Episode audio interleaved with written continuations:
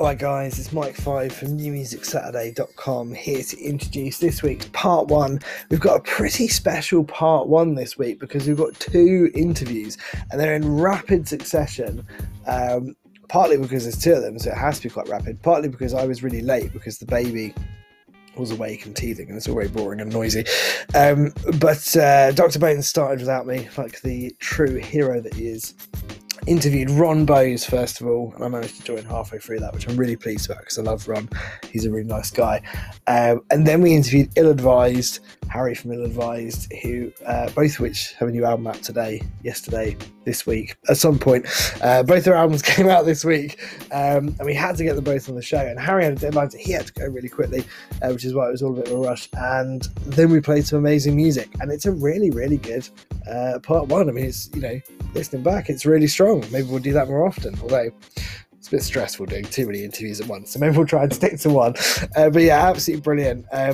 You know, there's a good point that Ill-Advised makes at the end, which is, you know, when we talk about independent artists, they don't have big marketing budgets behind them. They don't have big record labels throwing money at people to listen to and hear their tunes and buy their music or stream their music or whatever. And so, you know, the way I see it is, you know, we are one of the things that helps to fill that role for some people. And we hope that you do that too. You know, if you like something, share it, talk about it, tell a friend, tell someone else. And then we know that you tell people about the show because more people keep listening.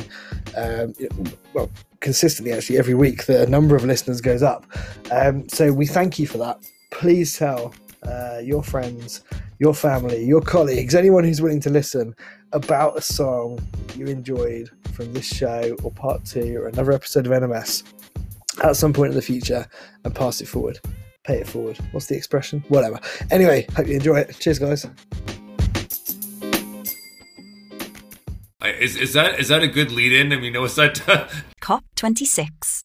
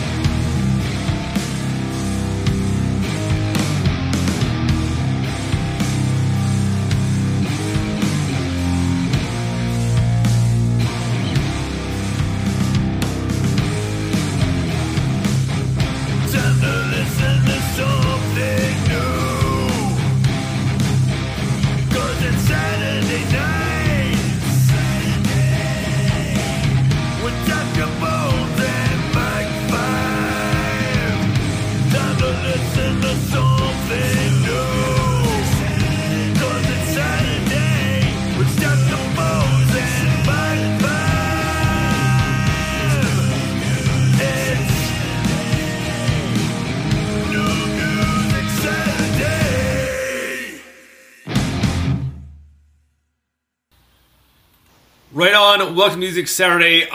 Guys, sorry for the very late start. We do apologize. Mike will be joining us shortly. We start without Mike. So we do apologize for the late start. But without further ado, let's welcome our guest. Welcome back, Ron Bowes. How's it going, buddy?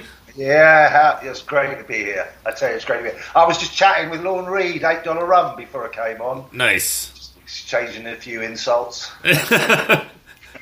Well, he's actually sent us a three, I believe, German songs, and we were looking for the translations online. So yeah, he's working with Melanie Coley quite a lot recently. Done a lot of tracks with her. Great stuff. Oh yeah, man. There was one I was looking up. I was like, well, I know what that means, but I'm not sure what the rest of it means, so I'm going to look it up. So, but man, you've been working like a madman. Literally, you're constantly on the go with new stuff, and especially with another new album coming out very soon. Let's talk about that first. How, I mean, with all that you're busy with, like your collaborations, that sort of thing, how do you find time to do your own stuff? Well, fortunately, or unfortunately, I took early retirement. It wasn't a good reason for taking it, but I would say forced into early retirement. So I thought I'd throw myself into my music, which I did. So I've got all the time in the world, you know, rather than mow the lawn, I'll write a song.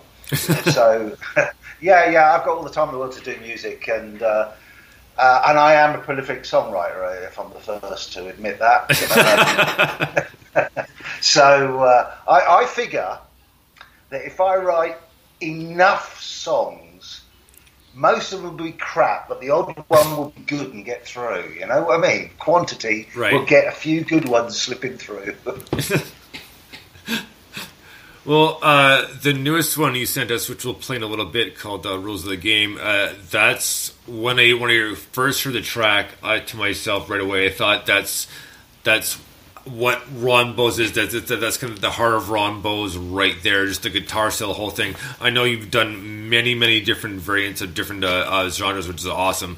But just the first couple looks like, man, that's even if I didn't know the song was yours, like, that's got to be Ron. Yeah, well, that's that is a typical Bowes track, yeah. And the album, it's quite eclectic. I've got more different stuff in than I normally would have, but the backbone of it is pretty much that sort of blues rock, influenced by the Stones, as you know, but that type of blues rock style. But I've got, in the album, I've got a folk track as well, which will surprise you, and I've got a real sort of funny, jokey, bluesy track, and there's a couple of little surprises in there just to break it up a bit, you know. Right, no, fair enough. That's awesome. And no, I wouldn't have guessed the folk track from you. No, it's a bit different for me, but I've had some very good feedback on it, so I thought I'd stick it on the album. So there you go.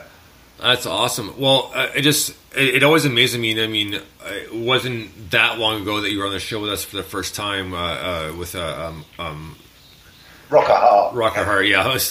But going from that to this, and then just all the different collaborations you've done. It always amazes me that you're able to keep up. Would be the wrong phrase, but just that you're constantly changing, and it's just so cool. It just shows your diversity.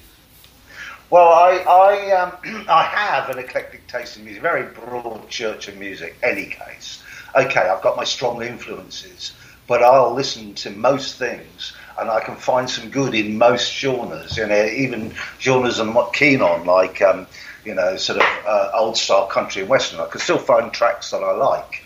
Right. So I'm prepared to do lots of different things, and I like to change things up. You do get strictured if you stay to the same thing all the time. Was it Bowie said you've got to push yourself outside of your comfort zone, otherwise you're not really a musician. Right. So I like to do that, and I obviously because I collaborate with so many people, like $8 Rum and Rocker Heart and Joseph Rodriguez in Kingstorm. Right. Oh yeah.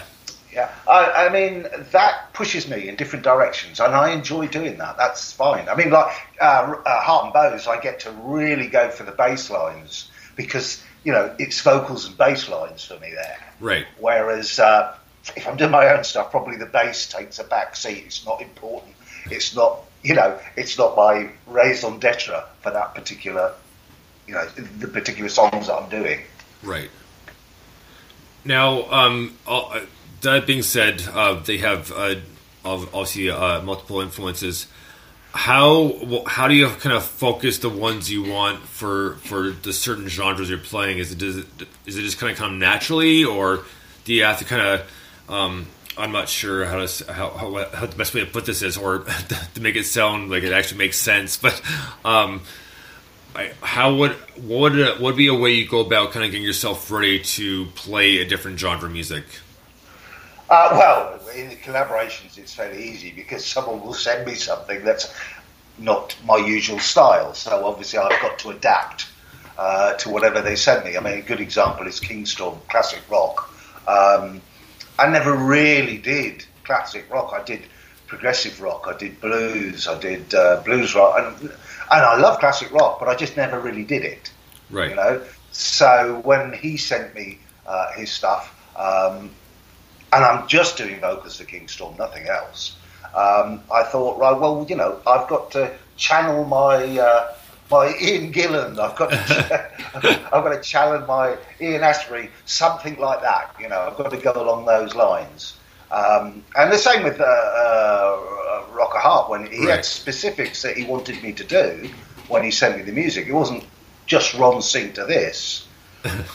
He had in his mind, he had it all set what he wanted, and so I tried to achieve that, and that's exactly what I do with Joseph Rodriguez as well. He'll go, he will indicate what he wants, right, and then usually I fulfill that.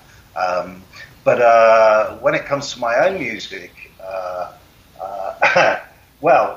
let me sort of put it into some perspective. The album that I've just got out now, Outlaw, which was released yesterday, I postponed it for a couple of months for various reasons. And in that time, I've already taken out 3 songs and put in 3 different songs. 3 different songs. Because for an artist, and I'm sure there's lots of artists out there that think the same as I do. Hey, Ron. Yeah. Can I interrupt you for one second here? Yeah. Normally I wouldn't, but Mr. Mike 5 is ready, so we're gonna add to the call here. Yeah, sure. All right.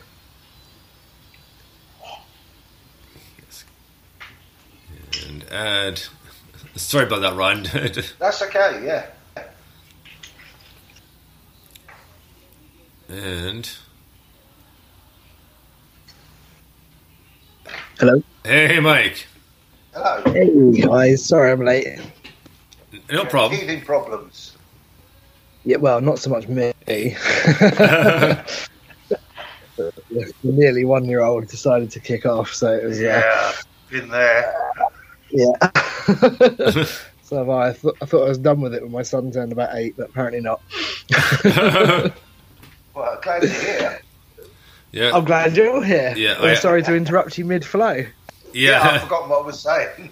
Yeah, I kind of lost train of thought too, honestly. So, but this is what happens when you show up late, Mike. Thank you. Well, I can only apologize. I just think of this. This has always been one of my favorite memes. It's a sign, and it says, "Well, I guess Lightsaber Night's canceled. Thanks a lot, Dave." So, but either way, well, Mike, I've asked a few questions. So, since you've just joined us, and we've been so rudely interrupted. Well, I was sober when I started out waiting for this interview. I got there. Now I'm just pissed. Most people say it's better when they're drunk anyway, to be honest with you. Yeah. Oh, please. Music's better when you're drunk. When you're writing it, it's better when you're drunk. It's not when you're sober. Yeah. Wake up and hear the last track you did and you think, my God, what was I on? Yeah, exactly. I used to play live drunk quite a lot when I was younger, and then someone recorded a live set and I realised I probably ought not to do that anymore. It's always bad. Always a bad move. That's never good. I did hit play on the live stream just before I joined to try and figure out where to jump in. And I heard you talking about the new album, and I guess I don't know, because the stream is 20 seconds behind. I don't know if you'd finish that conversation about the new album, but probably. I had listened yesterday.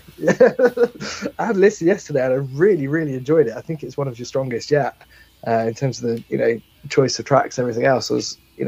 It's always a pleasure to hear music from you because you do so much, but it was really good. So I guess I was going to ask you about that and how it came about, and I know it was delayed for a bit and stuff like that. But if you've already talked about that, you can talk about something else. I don't mind. I think we were sort of halfway through that. Yeah. Oh, brilliant. Okay. Yeah, he was just talking about the compositions and how you someone organized the album like for his own stuff, because he was just talking about collaborations, but he says when it comes to my own stuff. Blah, blah, blah.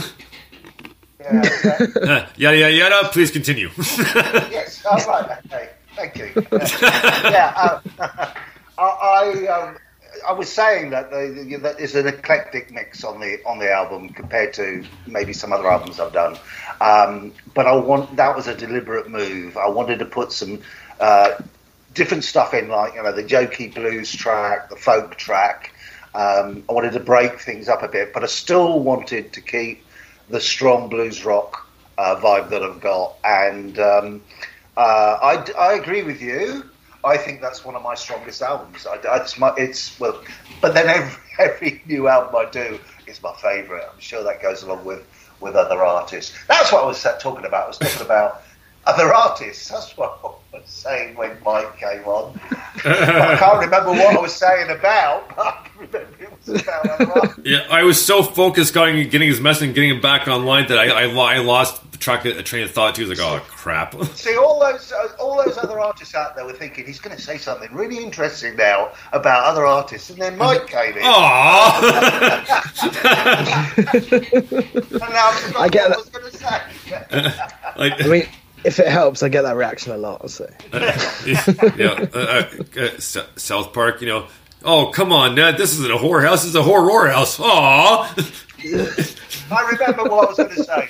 I remembered what I was going to say. I'm sure all the artists out there would agree that you do tracks that you think are great, and the fans go, meh. And then you do a track that you think's meh, and the fans think it's great. Hooray! That's what I was going to say. Yeah. It's true, though. Like, the most played song on the last 1 in 5 EP, you know, like as in, you know, radio and podcasts everywhere, is my, well, it's not my least, but it's one of my least favourites. Exactly. And that's, it's just, that's yeah. The point. Yeah. But I think it's because, like, oh, go on, sorry. And I was just going to say that my most played track on Spotify is something I am not proud of. It's just always the way. I think it's, like, for me, it's in all the bands I've been in, there's been like one song where it's quite easy to play, and I guess maybe because of that, it's sort of the catchiest, whereas I quite like to wander off and do weird shit. So when I'm playing something and it's quite easy to play, if I'm playing it live and I'm playing the same thing over and over again for 4 minutes, I get a bit bored of it. But of course, everyone else loves it because they can follow it, as opposed to the sort of, you know, other random shit that I like to do. You've hit the nail on the head, Mike. The thing is, to an artist, if you have to stretch yourself, if you have to work hard, if you're really proud of the lyrics and you've really constructed this really well, that'll be the one the fans aren't interested in. Yeah. You love it. You love it because of the challenge it gave you. Oh, well, fuck them. I'll make it for no one. I was under instruction from Eight Dollar Rum to stick as many swear words as I could into this interview, so fuck you. Fuck him if you can't take a joke. It's fucking exactly. Yeah. You know, and it's funny that we're, you know, it's funny that we're doing this because I literally I'm not shitting you, but literally the other day I watched an old South Park episode when they were able to say shit on cable network, and they said it 162 times in about 23 minutes. So, and it was so funny. And just thinking about this right now because at the end, you know, they're like, I can say shit as many times as I want. Shit, shit, shit, shit, shit, shit, shit, shit. And the clock's like rolling like mad, and literally stopped at 162 times in 23 minutes. Brilliant. Yeah. Absolutely. I was going to ask you about folk music, Ron, because you just mentioned that there is a sort of folky track, and I found out yesterday, was it, that you don't really like folk music, which surprised me. But I was going to ask you about that.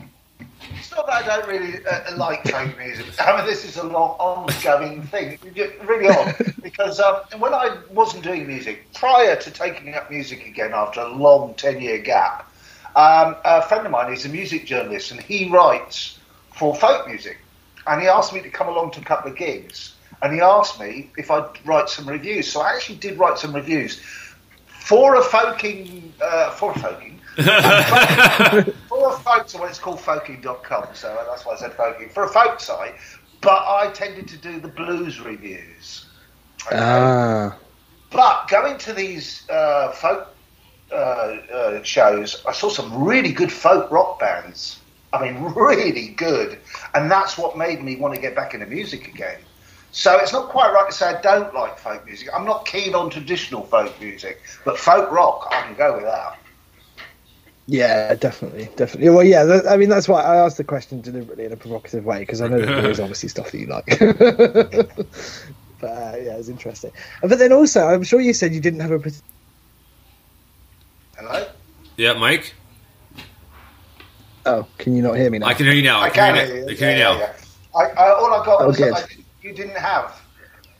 All right, good. Wouldn't it be great if after I turned up late, the internet then broke as well? Yeah, right. Superb. Sum up my year, that would. Yeah. Fuck you, COVID. Hold my beer. No, I was going to say, there was a. You said something about not having a particular kind of thing for metal as well, and I was thinking, well, some of the stuff you get involved in is pretty heavy, but I think that probably alludes to what I think I heard you say earlier before I joined on the live stream, which is actually you probably find the good in most types of music. It's just about finding the bits you like, I think, isn't it? Absolutely. And when it comes to heavy metal, I mean, Heart and Bones is about as heavy as I'm prepared to go. I'll tell you that. Pretty heavy, I enjoy it. Yeah, I enjoy it, and there's no, you know, that's great doing that stuff. I love working with Rocker. That's fine, but you know, like death metal, thrash metal, no, not going to happen. I'm not going to be there. I'm not going to be destroying my vocal box, what's left of it, shrieking out something that doesn't have a tune. That sounds like an old fart, but. The musicianship is, you know, the shredding I can go with. The vocals, piss off. You heard it here first. Ron Bowes would not be joining your death metal band. That's one way to reject someone. I can see the hate mail now already. All right, well, we're going to take this opportunity to play a song off Stu's album Outlaws. This is Ron Bowes and Rules of the Game.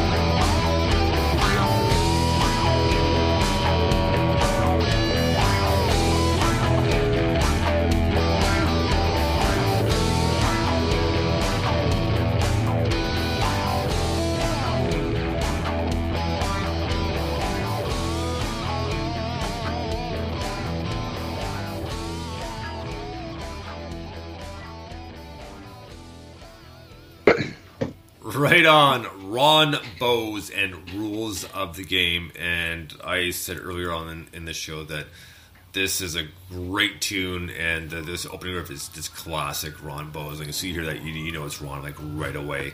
You know, it's like hearing an opening to a Stones tune. Like you know it's Stones right away, right? So, but this is a badass tune, Ron. You always put out such good stuff, and it just your we'll call it talent never ceases to amaze me because you always kind of give us a little bit more each time.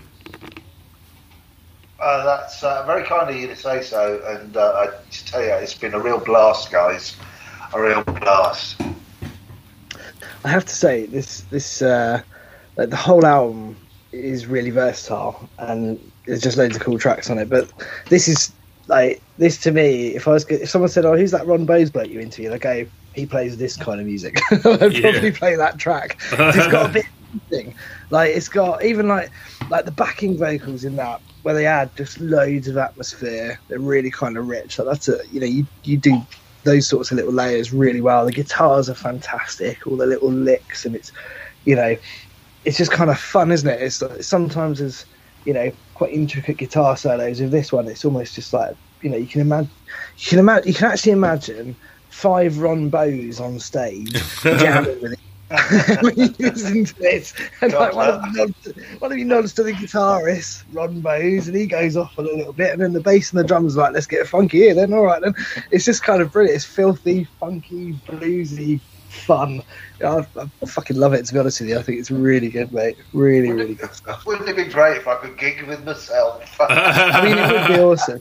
I used to read. I don't know if you ever read Match magazine, but I used to read it in the 90s, like when I was a kid.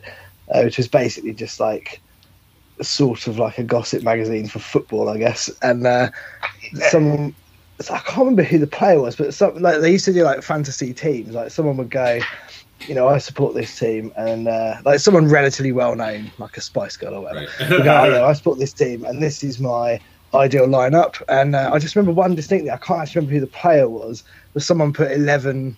Of the same player. I think it was Duncan Ferguson, I think.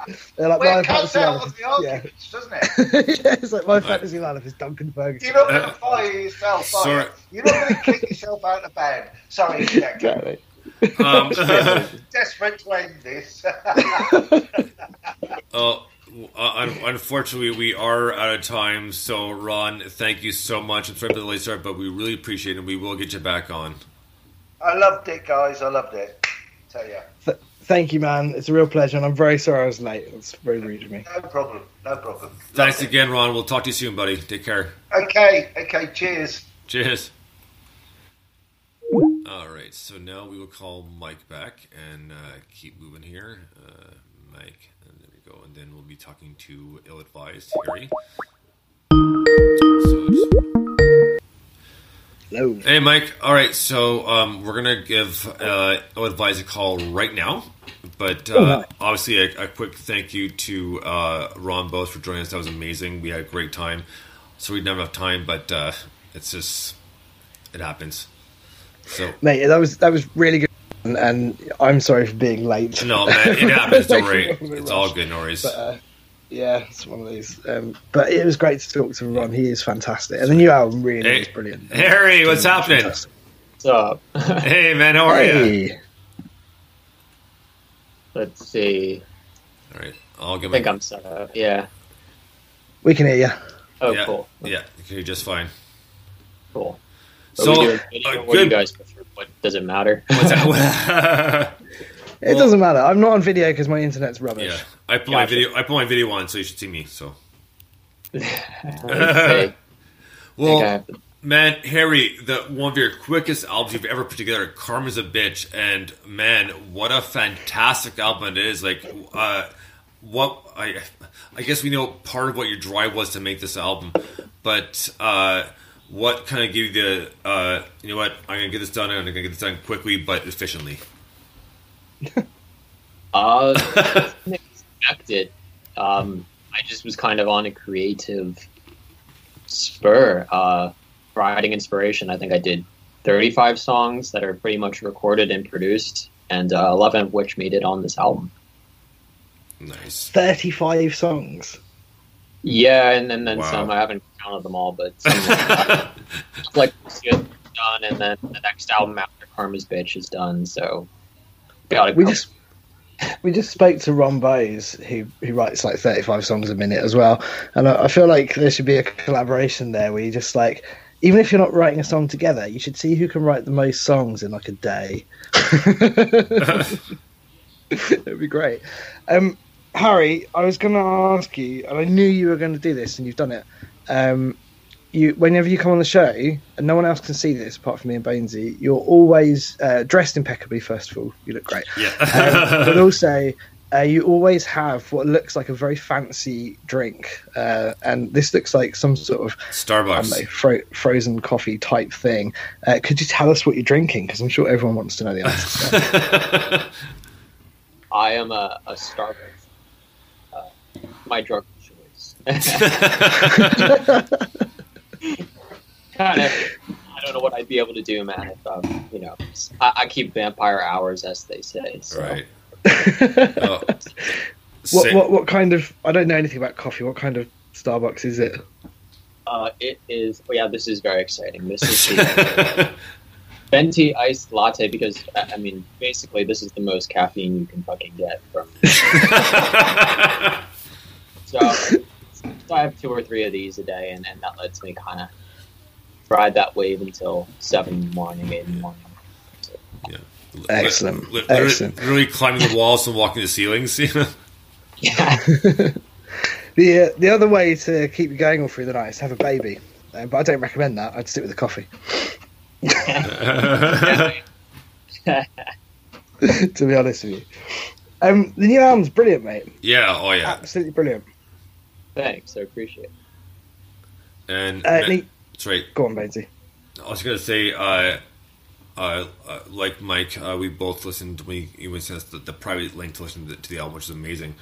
But once I saw the video for Visions, like, oh, this is pretty cool. It's like, I don't think I've ever seen Harry ride a skateboard before. This is pretty cool. So I guess my question would be is like, are you still keeping that up, or do you still have time for that, or is that kind of like a back burner sort of thing?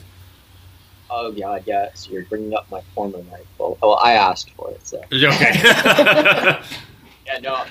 I've been skating since I was 7 years old. It was just something I've done, every day for years of my life. And then when I was in college, I tore my meniscus really badly, so that kind of put me off for a few years. And just thinking of things to do, with kind of COVID still happening, and it was like, oh yeah, I haven't done this in a while, so I just kind of did it on a whim, skating around some old haunts, and so that was the video. So it was actually a lot of fun to kind of reconnect with that part of myself. Well, awesome, man! It did look like you were genuinely having a good time doing the video in general. Yeah, no, it my former life as a skater, and then I used to play pro soccer too, another former life. So I was a pro soccer player. So okay, so kind of either the soccer or the music, and obviously the music ran out when I had to pick between being in band or playing soccer. So or football, as they would say. I'm sorry, Mike. That's fine. No, I'm familiar with the transatlantic terminology. What position did you play in? I will ask you about music in a minute, I promise. But what position did you play in football? I was a defensive sweeper, so that was my thing. Nice. Really fast, so I could kind of midfield. Not my thing. Too much back and forth. I doubt a bit. Yeah. My former life. So you were the clean-up guy rather than the kind of box-to-box fancy guys. You were like, if they come past this line, I'm knocking them out. I like to, like, I was the guy, like, don't fuck with me. Yeah. As Bones knows from... Yeah. Well, man, I used to play hockey, and for me, I either play center or right wing. Center because I had a long reach and I was kind of quick to dump the puck back, but either right wing or center, I was always a bigger guy, so I more so to play, or I'd kind of plow people down, right, so they set up for the penalty kill. So you'd stack up against, so you have like three, like you have a center and then the winger and then you're right beside the winger. And I'd always charge the point and they'd never ever get a shot off, ever. So what a lot of people don't know, because we don't sort of advertise it, but I've met Dutz Bones and he is a giant. Like, I don't normally have to look up to people. I'm not that sort of, I don't normally have to look up to people. And my neck by the end of the week was sort of, you know, craning up at him. You know? So I reckon you'd do well there, mate. I could go on all sorts of sidetracks about the worst injuries in football, skateboarding and hockey, but perhaps we ought to talk about the new album. And you did come on the show, I think it was only brief. I think there was like a mini interview in between at one point, wasn't there? Where you kind of announced it and chatted about it and stuff. But I guess, you know, obviously we're very popular and we've had lots more listeners join us since. So perhaps for those that don't know, do you want to tell us a bit about the background to it? Especially because there was supposed to be something else. It was supposed to be Liz Year 3, wasn't there? And that's still coming. It's just... yeah, it was interesting that, when I went on, I think when Faded came out, that single, that I was like, I'd say the one love song I've written. And then I was like, I was kind of, that point, the record was like, a little more positive, this is cool. And then I'm like, fuck this shit. Done. So if you listen to the record, it starts off like, oh, wow. And then it's like, oh, shit, here we go. What can I say? I planned Lucia 3 was, I was working on that and then it just kind of, these songs had a different energy and was a detour I wasn't expecting, but I think it was definitely worthwhile. I mean, it's a fantastic album. I mean, there's no doubt it's worthwhile. It's just interesting, people, I've written so many like preludes to things, whereas like, 4 or 5 songs, I think one day I'll make that into an album and then I just move on to the next. So, I've got loads of started stuff. I've been following his Snapchat, so I've been watching a lot of stuff he's been doing. So that's awesome. And thank you for that, Harry. You've been, for better or worse. Yeah, it's. Well, it's because a lot of times too. When you're up, essentially I'm up. You're up doing some music. I'm up overnight working. So it kind of works out. It's a good balance, right? So. Yeah, exactly. You're like one of the few people who actually is up at 7 in the morning. or 2, 3, 4, 5 in the morning. Like, the time zone is... I guess Mike, though, he's similar. He's 5 hours ahead, so... I just don't sleep. Yeah, it's easier not to bother with sleep, I found. Yeah. I used to love sleep, and then once you realise you can't have it, you just don't bother. Just give up. I was always the guy that would sleep for 11 hours at a time. Now it's like if I get 11 minutes, I think I've had a great night. It was never that long of a sleeper. But let's take a quick turnaround and get back to music. Sorry. No, it's fine. No, noise not a problem, but we're a little bit limited on time here. But sorry. Sorry. I did say sorry about the hat. Sorry with a hat. Yeah. So, Harry, I remember you saying the last time we talked to you of the different changes that it was this album was just a little more poppy than normal, but still had like the Ill-Advised, we'll call it staple to it. So, how did you kind of mix the two, quote unquote? Oh, geez, yeah. I mean, it's interesting because I don't do a lot of analysis. So, it's not calculated at all. Right. I think it's, but I definitely, I love some of the comments have made, like, oh, it's a cool dance record. Like, that's definitely been an element that has come out a lot more. Where songs like Electric or Blank Faces or Casualty of Love really have that audience with people who are kind of into the rock thing. I tried to give like a modern Ill-Advised twist to it, but those songs aren't necessarily, not necessarily want to go. I like them. I think they're great songs, and I let songs be what they're going to be. Whereas a lot of artists are like, well, I can't go back to that, so I'm gonna you know, but I definitely feel like the electronic stuff, the more dance stuff, like a lot of the newer stuff since Karma's Bitch, that I've been working is really in that vein. And, yeah, it wasn't really a conscious thing. I think the, you know, I messed around with auto-tune a lot on this record, which I have never done before. Right. And I just, you know, I just wanted to kind of, I just got to keep pushing boundaries, man. You know what I mean? I'm not interested in doing what's been done. I don't really give a shit about that. You know, some people might be bummed out. Why do you make Parkway Defies? I'm like, bro, like, it, like, no, like, stop. I mean, thank you to those who like that record, but, you know. Oh, it's a way to avoid being stagnant, right? What's that? So it's a way to avoid being stagnant, right? Right. I never wanted to be pigeonholed, and, you know, people don't really get that in this era, which is kind of weird. I mean, they never have. You'd think with people listening to different types of music more than ever that they'd be more receptive, but, you know, some people want their rock bands to be rock bands, and I'm not a fucking rock band. And at the end of the day, I think that genre is pretty fucking dead. And for what it's worth, I mean, you know, it's kind of... So, yeah, my interests are more... just always got to be changing, evolving. That's just how I am, man. You know what? And that's a perfect precursor to what we're going to play. So this is your brand new song off Karma's a Bitch, and there's also a video for it, which we talked about, and I did talk about in my intro video to NMS. And it's an awesome song, so dig this. This is Ill-Advised with Visions.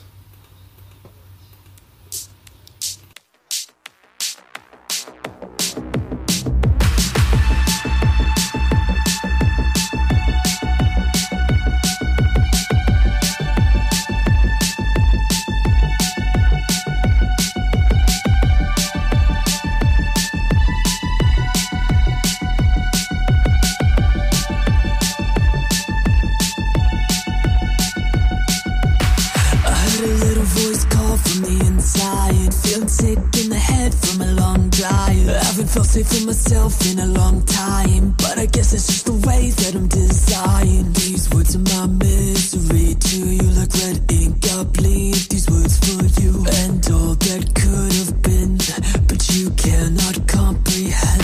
I read the letter that you wrote, guess I'm alright. Take a drink, light 'em up, good as suicide. If I'm already fucking dead on the inside, guess I never had a chance in a world of lies. But my hate, I've saved it up for you. Time we kissed, you never knew that I was giving in, and you were my heroine. You left me lying on the floor, so I'd come begging you for more. We found the ball in your girl, I've had to count that I'm alone.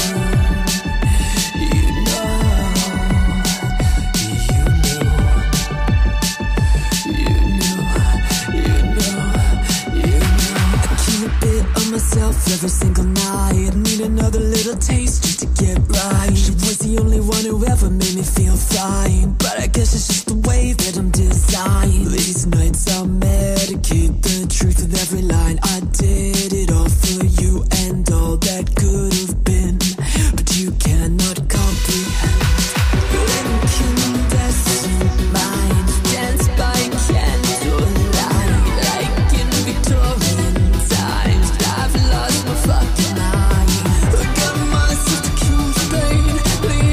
it won't go away. Yes, I was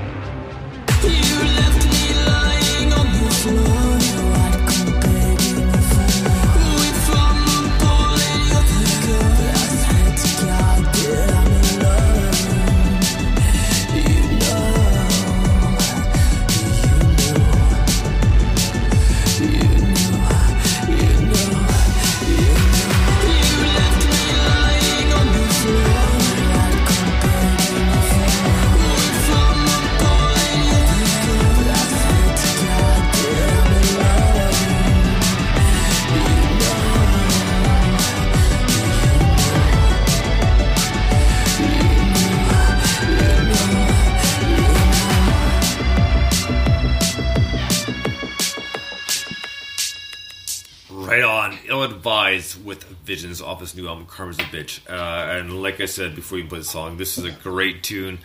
And again, different. And we've talked about how you've been evolving musically and constantly.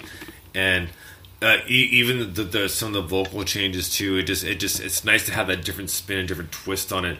And the bridges one specifically, like it was such a smooth and kind of gradual kind of like right there. But man, you nailed it. And just there's I can say more than enough good things about this tune for sure. But man, and this compared to the rest of the album, it's great. I think I was just saying off air, what I really like is that there is that beautiful synth and obviously that great beat with it as well. And it brings out, like you've said before on the show, there's a kind of 80s influence inherent from what you listen to as a child and things like that. It brings out that stuff, but also it brings into where we're in this period of sort of synthwave and that kind of revival of... I think there's a real mix, actually, of revival of 80s and 90s and a little bit end of 70s sounds kind of being smushed together at the moment and turned into something new. And it kind of feels like, you know, there's stuff out there and you've gone, well, I would do that this way, which is very you. And it sounds fantastic. Like, it works so well with your voice as well. Like, it's just, you've got, you know, that kind of, I don't know how you describe it, but, you know, your voice kind of, you've got great tune, obviously, you can sing a note, but you've also got it kind of like breaks up and crackles a bit to get the emotion out and all that. That works so well over that kind of really clean sounding production. It's just like the juxtaposition of those two, I think, is fantastic. I really dig this. I think it's a really good, you know, we normally say things like, oh, it's industrial and rocky, you know, all this kind of stuff. It's not any of that, and it's still you. It's brilliant. It's really cool. I love it. What's your favourite song on the album?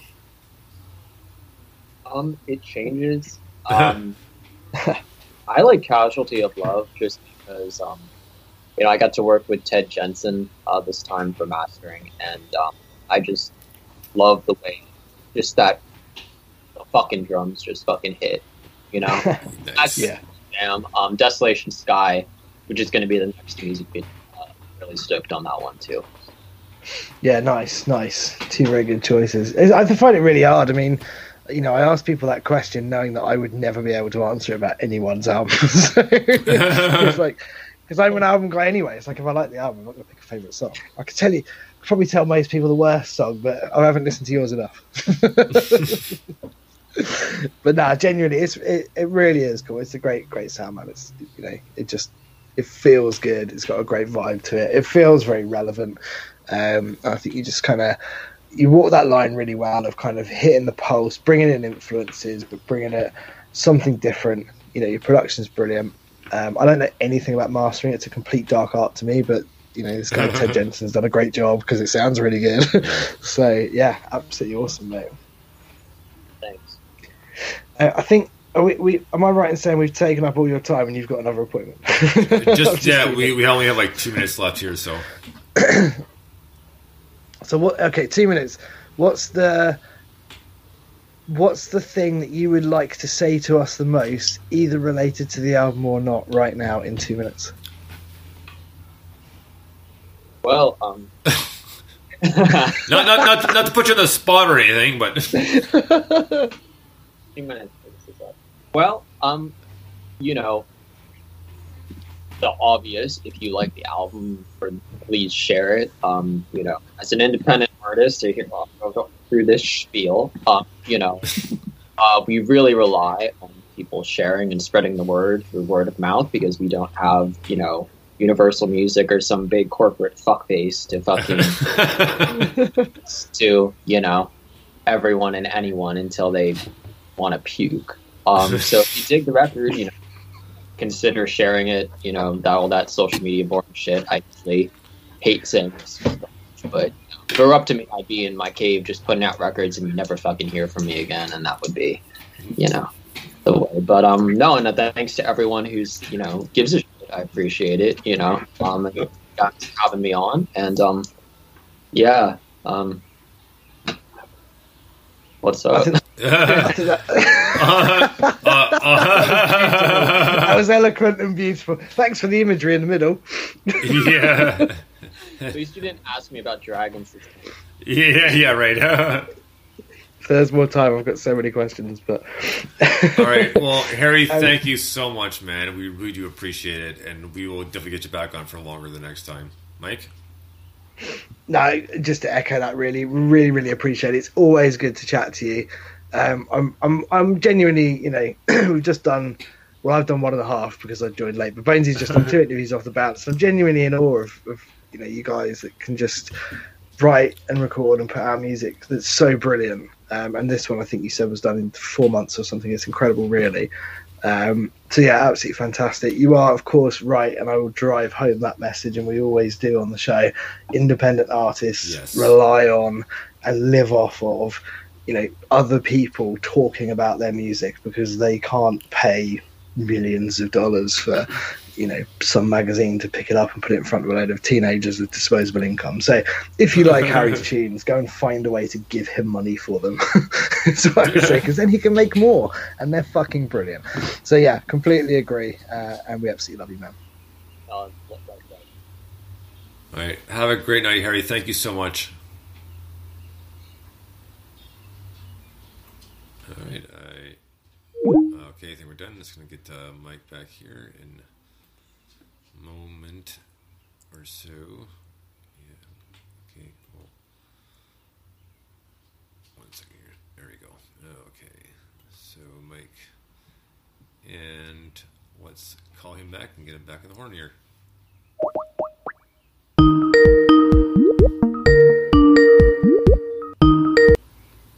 Hello. Hey, Mike. Okay, well, another great interview. Very, very short, but you will have to make those up in August or September at some point. I would hope to.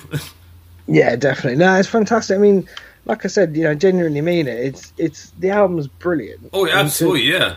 But with both artists, we just did not have enough time. I mean, it happens sometimes, but we're still making it work. But let's get to our next song. So the next song we're going to play is a song that's when my internet cut out last week. Because I messaged you and I said, as soon as I saw the Skype cutout, I looked up at the speaker app and the record button was kind of going in circles. And at the same time too, it was going, Mike, are you there? Yeah. Kim yells, goes, internet's down because she's watching, she's streaming something, and her show just stopped out of nowhere. That's so right. I was like, well, son of a, but at least I was able to kind of say, sorry guys, we'll finish here, because the only new song was the Valdo song, which we're going to play now, and we do have a few more songs to get to, and we're doing pretty well despite the fact being late. We do apologize for that. It happened. No, man, it happens. Honestly, it's not a big deal. We made it work. I mean, look what we've done so far, and we appreciate everybody's patience. So next up, here we go with the makeup from last week. So this is Valdo, and the song's called Bang the Drum. Dig this.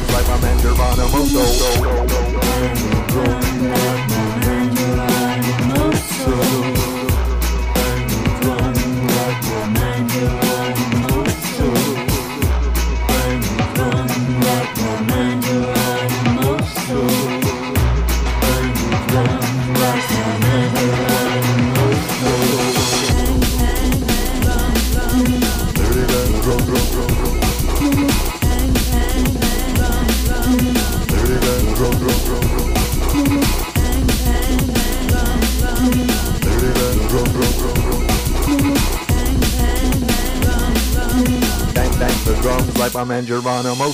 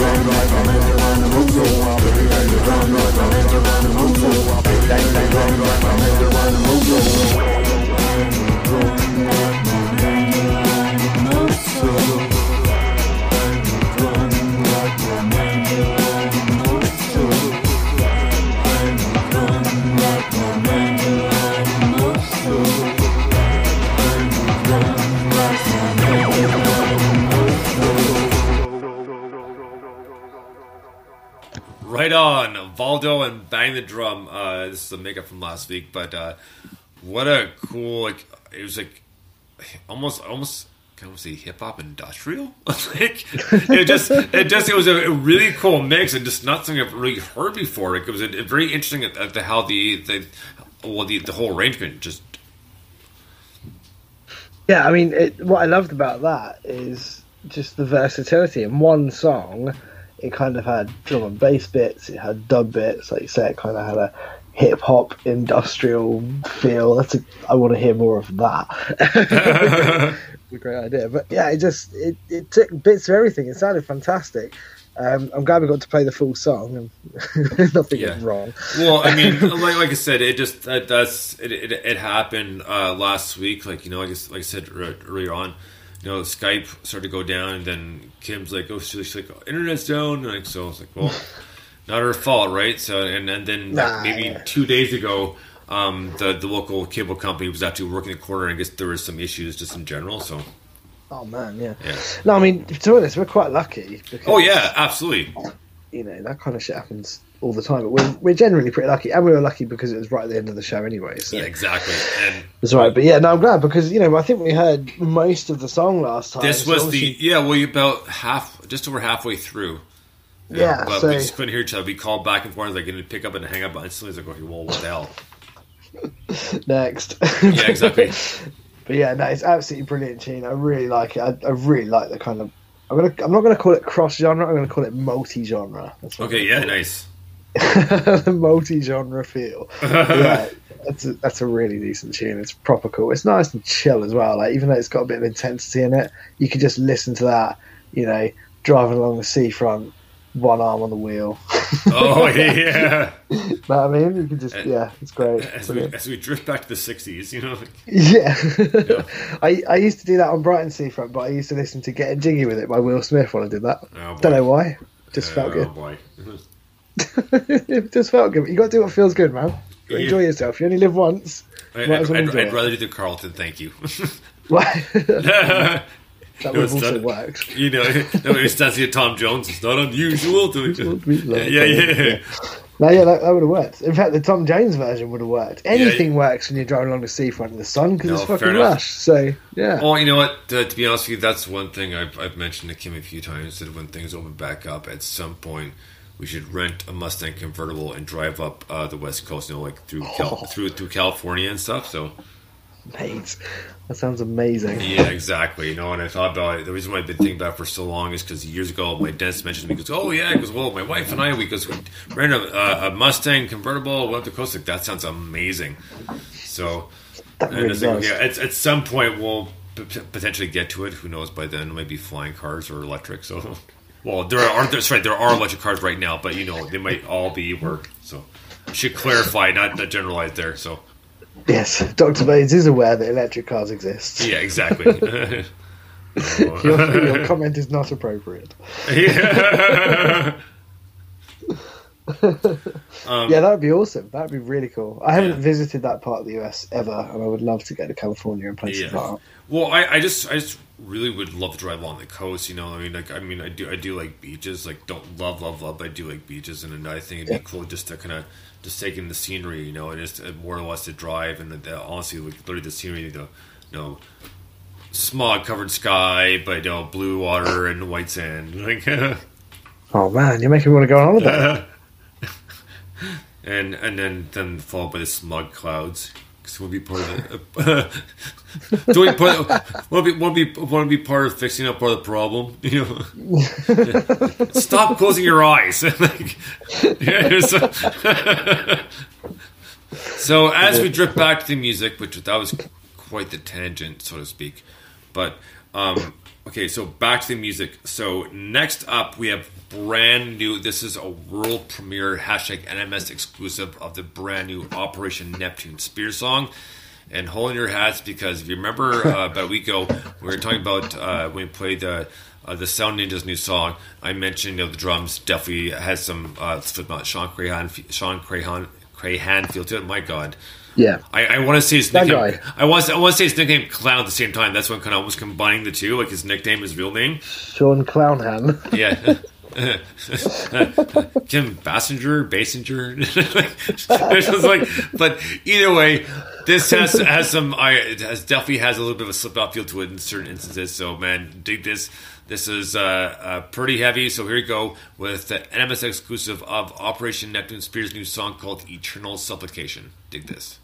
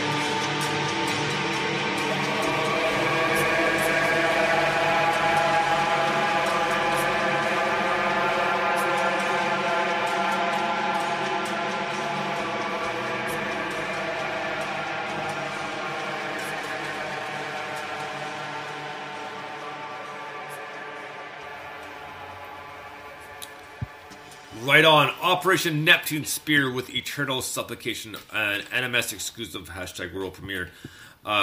This was a great tune, and like I said before this tune, I'm saying it after, and again, that there's definitely some, well, even if it's not intentional, I can definitely hear some Slipknot influence, and it's just a mix of Sean Crahan and the gentle giant who is Mick. So, but it's great. I love Operation Neptune Spear because even though, well, no, let me start that again. He still kind of is very inventive in his metal songs, and even the lyrics, everything else, and the way it's organized. Like you're always kind of gonna get something just a little different, or just maybe a little bit more heavier influenced by some certain bands, but it's still cool because usually when I was doing it, the ones I like, now it's go out. That's got Slayer in it. That's got Slipknot. That's got like fucking badass. You know, like especially fucking like hearing like some drum beats comparable to fucking Dave Lombardo. Come on, like. Yeah, man, definitely. I mean that.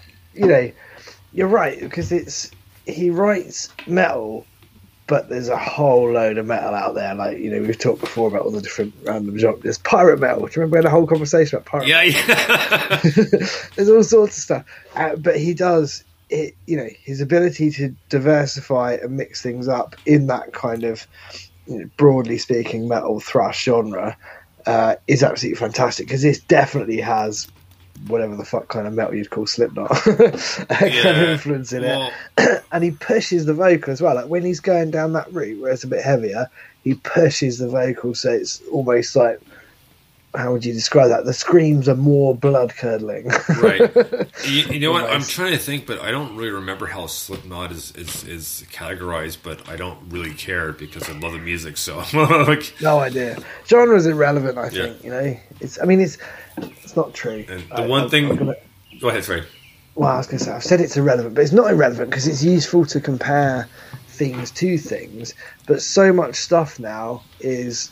I mean, like that, you know, the track before it, you know, it's multi-genre, it's a bit of everything. It's not really crossing stuff over, it's including things and blending them together, which is a totally different thing, so it's almost irrelevant, you know, what kind of metal something is, who cares? Oh yeah, exactly, right? It sounds good to me, so I'm good.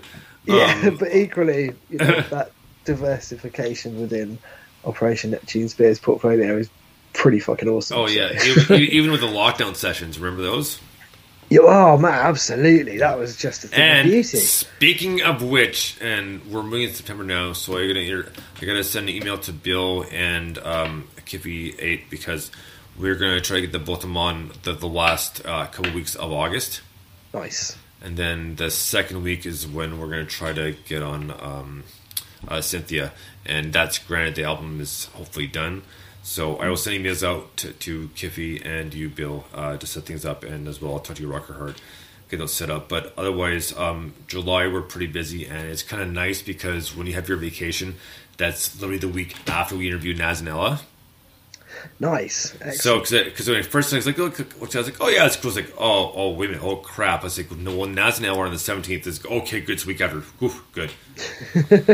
So what I'm gonna do actually is, if he's listening, we do have a song by him for later, but I'm gonna ask Tex-Mex Shaman if he wants to take over for 1 week, and then I'll take a 1 week break, so we're both off air. Then we can post out like a best of. Yes. Yeah. That'd be cool. Definitely. So, because we all deserve a break, as much fun as we have doing this, but that's the up and coming. And next week we have Cosmic Boss, which I'm really looking forward to. I can't wait for that one. Oh, is that next week already? Yeah, time man. Yeah, buddy. Yeah, it's going to be a badass one. So, I will post this picture in a second, but as you know, last week I know I put my, we'll call it my skull scarf around my microphone. I said I Steven Tallard my mic. Yeah. Well, this time I put one of the two scarves that I bought in England around it, so I'll post that picture in a second. So I wrapped that around my mic this time, so kind of keep it fresh, right? So love that. Just for fun.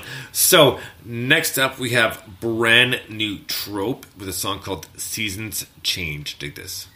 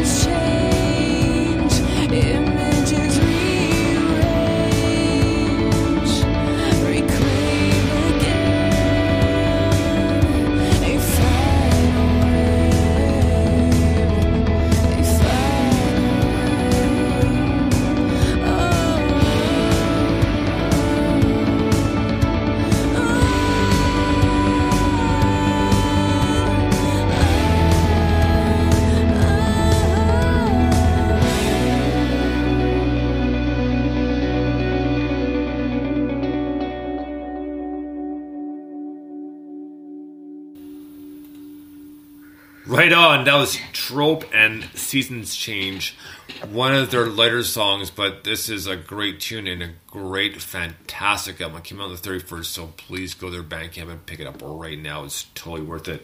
And the fact that the singer is from London, Ontario, so London, Ontario represent, and making it LA, but what a great formula they have. I mean, just they have...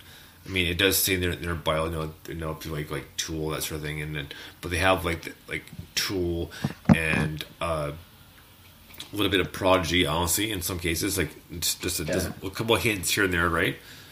And then Portishead as well, and you mix it with her vocals, and man, you got gold. Like this is it's awesome.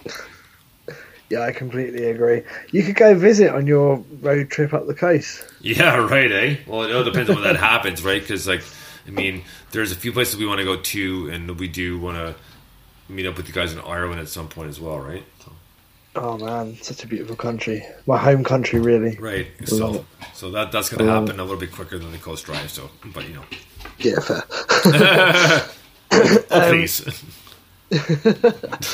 Yeah, that's a great tune. I mean, you know, I love the. It almost had a like U2 Joshua Tree vibe to it, the way the guitar was played. And I'm not a massive U2 fan, but I mean, most people would tell you that's a fucking brilliant album. Well, so. You're trying to just reference to the edge there, right? So yeah, exactly. Yeah. I'm right on the edge here. Well, that's the thing is, you know what? You're right. It is actually it's going to be an iconic classic album. It really is. Yeah, definitely. But yeah, it's just it's a great tune. It has, you know, it has melody. It has just the way the vocal kind of sits in the thing makes it sound like it's floating is really nice. It's just the perfect amount of reverb. I don't know how people do some of these things they do when mixing things. But yeah, that sounds really good. And the whole thing just feels good. And it is quite a mellow tune for them, but It works really, really well as a mellow tune. It's really good. Well, man, we have two more songs for part one, the quick break, and then once we come back for our quick break for part two, we kick it off with the world premiere of the new Blues Food song, so that's going to be awesome, and I know Des is listening in, so soon enough, Des, and we'll give you a review of what a great song it is. But before that, we're going to get to our next song here, a brand new Wild Horse. You know, it's kind of funny because we got a kind of got a couple of last-minute submissions, and I best do about this, Mike, and pretty much it came in like Thursday and Friday, so Wild Horse, Cosmic Boss, and Adam Bostock. Adam Bostock was easy because I just switched out that one for another, so it worked out nicely. But then I had to find, okay, where am I going to put Wild Horse, and where am I going to put... a Wild Horse? I was like, okay, well, I can put it here, maybe, and it's like, oh, damn, like, and there's like, so it's kind of good to have the extra overnight that nobody don't have, so I can work on it and stay up late and just kind of look at it. It's like, okay, how's this going to sound better? How can I move this around to make this work? But especially, man, I do genuinely love and admire the effort you put into the playlist, because every show, you know, despite all the stuff in the middle where we talk, sounds fantastic. especially the new Cosmic Boss song too, right? Because it'll be on next Saturday. So when I got that, you know, and but you know, I wouldn't expect anything less, and that's not a knock. I mean, Andy from Cosmic Boss, it's almost always comes in on Friday, and generally speaking, and this is fine because we use this too. Generally speaking, Stephen Baldwin usually sends a Wild Horse song usually on a Thursday. So, right. So you know, it's kind of, so when I get it, I'm not surprised and not upset. Like, no, I will make it work because these are the days that I usually get submissions from at least these few bands, right? So, but I got it. Like the consistency. That's, I mean, yeah, exactly. Well, right. So, without further ado, let's get to the new Wild Horse song called Record Collection. Dig this, which I think all of us are kind of building up a nice one. I know I am. I just got my Cranberries record the other day and still waiting. I'm not sure it's been shipped yet, but I'm waiting my Book of Worms vinyl as well. But That aside, here we go with a brand new Wild Horse and a song called Record Collection. Dig this.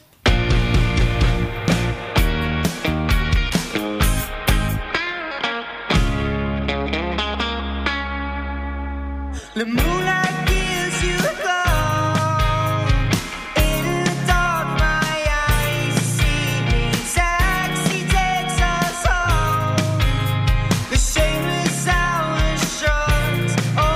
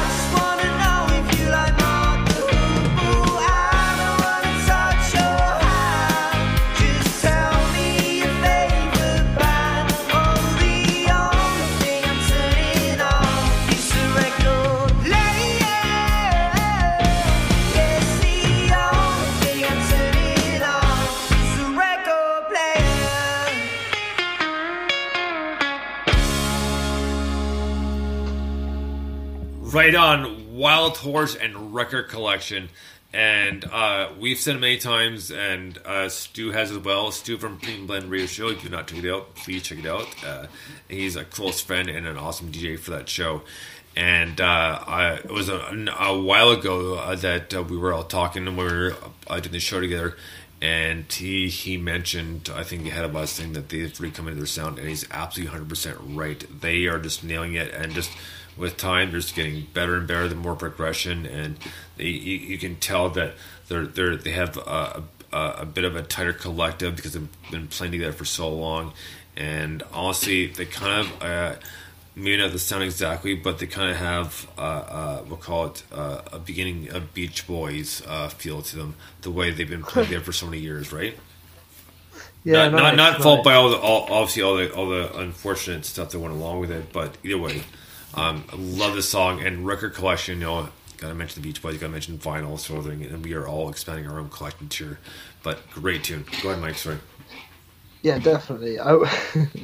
Just a slight side note. I don't know if this is true, but my mate told me that the Beach Boys. What's the? I can't remember the name of the album now. What's the really famous Beach Boys album? Pet Sounds. Thank you. He told me that favorite. Pet Sounds was basically took a load of acid because the Beatles did, and they went, "Oh, we want to sound a bit like that," because they got really good. So you know what? You know what? I've heard that too. That it was their answer to the Beatles' Sgt. Pepper. So. Yeah, that's right. And they're just like, oh, well, if they did it, we should try acid. And then, I mean, I don't know. If you see the guy now, Brian, whatever his name is, you think that's probably a bad idea. Brian Wilson, that's it. You think that's probably not a great idea. But in fairness, it's a great album. Well, you know, it is. I do actually do have it on vinyl. And I remember actually, no, go ahead and finish your thought first, Mike. I can finish this in a second. I'll remember, so. Oh, sorry. Well, my thought on the song is it's nothing like the Beach Boys, but I understand what you mean. But it's, you know, the way they write music, I think, is fantastic. Both in terms of, you know, they're quite prolific. They write lots of songs. They've got lots of things to say. But it's very observational now as well. That's the thing that's helped them come into their own sound. Is it's not just kind of, you know, bluesy rock tunes about love or whatever. It's observational. It's thoughtful.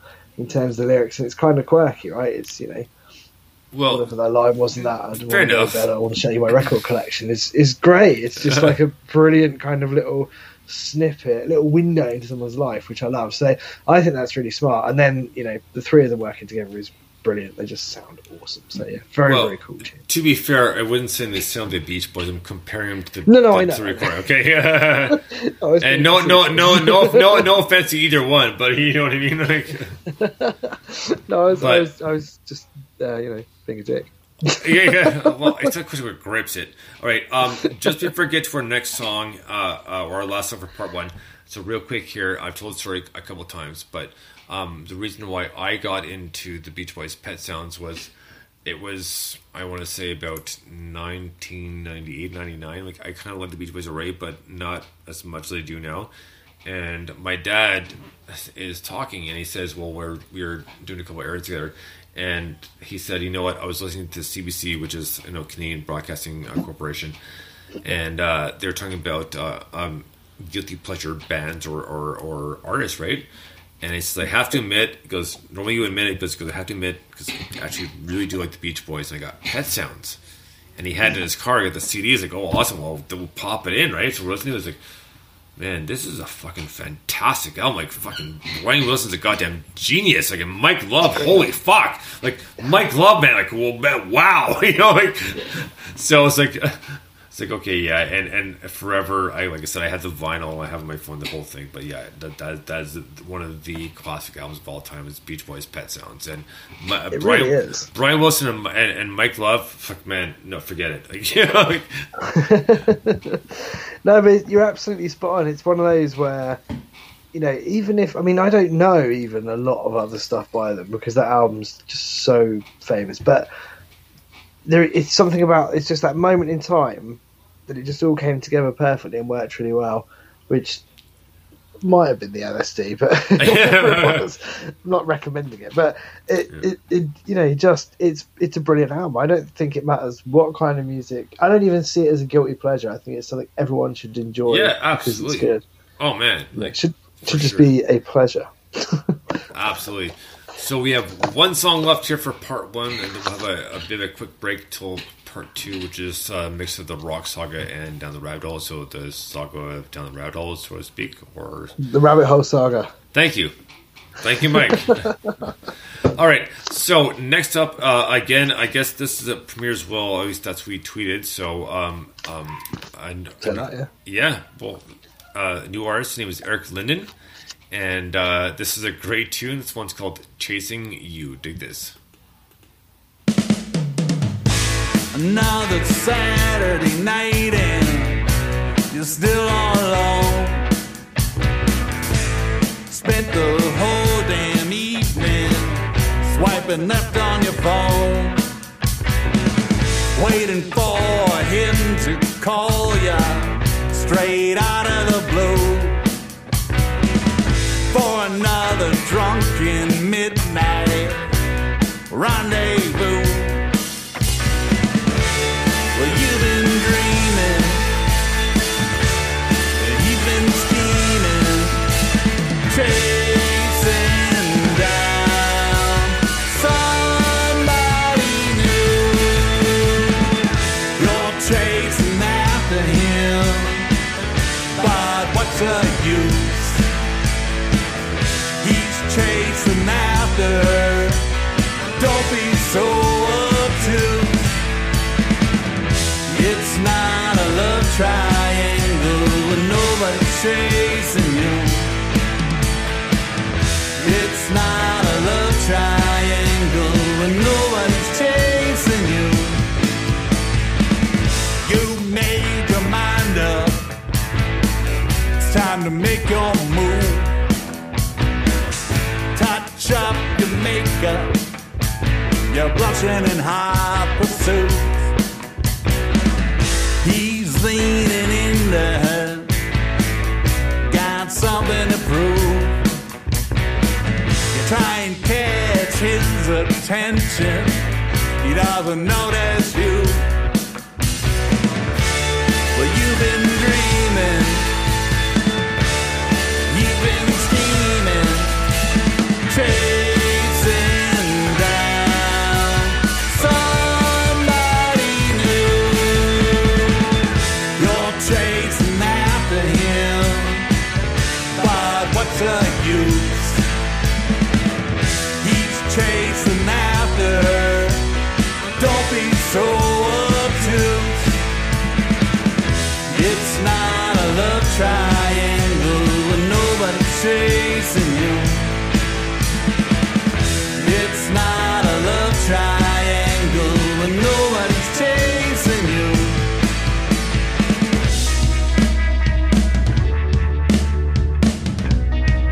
About him, he's leading your arm. Forget about him, he's already gone. You're chasing after him, but what's the use? He's chasing after her. Don't be so obtuse. It's not a love triangle and nobody's chasing you. It's not a love triangle and nobody's chasing you. Right on, Eric Linden with Chasing You, and we've got introduced him via Negatrons. The Negatrons would be playing in part two. But a great tune. Very, actually, you know what? To be completely honest, it reminded me of Harvey Danger. Nice. You know, Flagpole Sitta. I just like, it's like, you know, that's just the kind of same kind of, almost kind of Buddy Holly, but progressive, like new age rock and roll. I just like, he just, yeah, I just it's very, very strong. I love the vocals, they're solid. And it just, the guitar playing, it just, it's awesome, man. I could really enjoy this one. I could really kind of give you a good twist on a blues rock /50s, 60s vibe and sound to it. Yeah, definitely. I love the idea of progressive Buddy Holly. That's such a perfect description. Thank you very much. That's absolutely awesome. But yeah, no, I know what you mean. Like, it's almost like, I suppose you put it like power pop. Like a lot of the stuff Big Star Records puts out sort of sits in this kind of place. Like it would fit with like Indeed and the Armoires and people like that. But yeah, this is a great tune. It's got like a garage rock thing going on as well, though, which I really like. Do you know what I mean? It's got that kind of... It's well produced, but it's got a raw quality to it, which is really cool. It just feels like the kind of thing you'd get together and just rock out. And, but it's kind of polished, so it could work as like, you know, the band that are playing at the prom in a film might sound a bit like this, because they're a little bit edgy, but they're kind of... someone fancies the singer or whatever. But no, it's a great tune. I've got a feeling, I might be wrong about this, but I've got a feeling he said he was working on an album as well. There is also a brilliant thing with this, which I'm not going to read all of because it's long, but I do love sort of the narrative that people put on Bandcamp, and it says it's about a woman caught up in the relationship drama of a love triangle. She's not over her ex, but she's moved on to somebody new.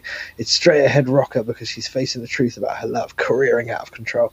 And then it kind of goes on to describe it a bit more. But I do love, I think, you know, when this lots of conversations about Bandcamp, but I do believe that you should put something other than just the song on the front page of Bandcamp, like this guy, like Eric Linden has.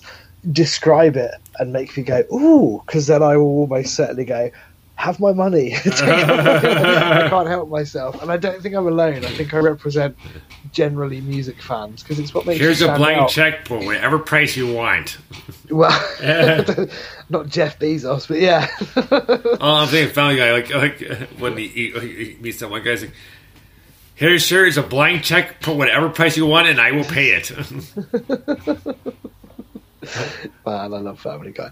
But yeah, absolutely quality tune. Great way to end part one as well. I like that. That's a good kind of outro type tune, which is wicked. Yeah, so it's about 7:15 here in 12:15 Mike's time, so about 15 minutes-ish, roughly. I reckon so. Okay, so they'll be back in about 15 minutes, and we got about 20 songs, or not 20 songs, actually, yeah, 20 songs bang through. So we'll get through those, or at least most of them, I promise. So we'll be back in about 15, 20 minutes. Until then, we'll let Dr. Krieger take us out and do this.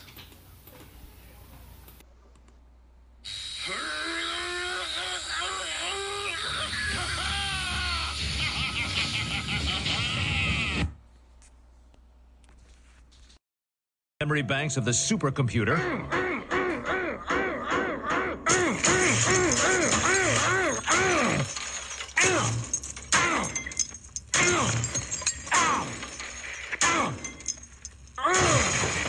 Woo! Shrinky-ding that!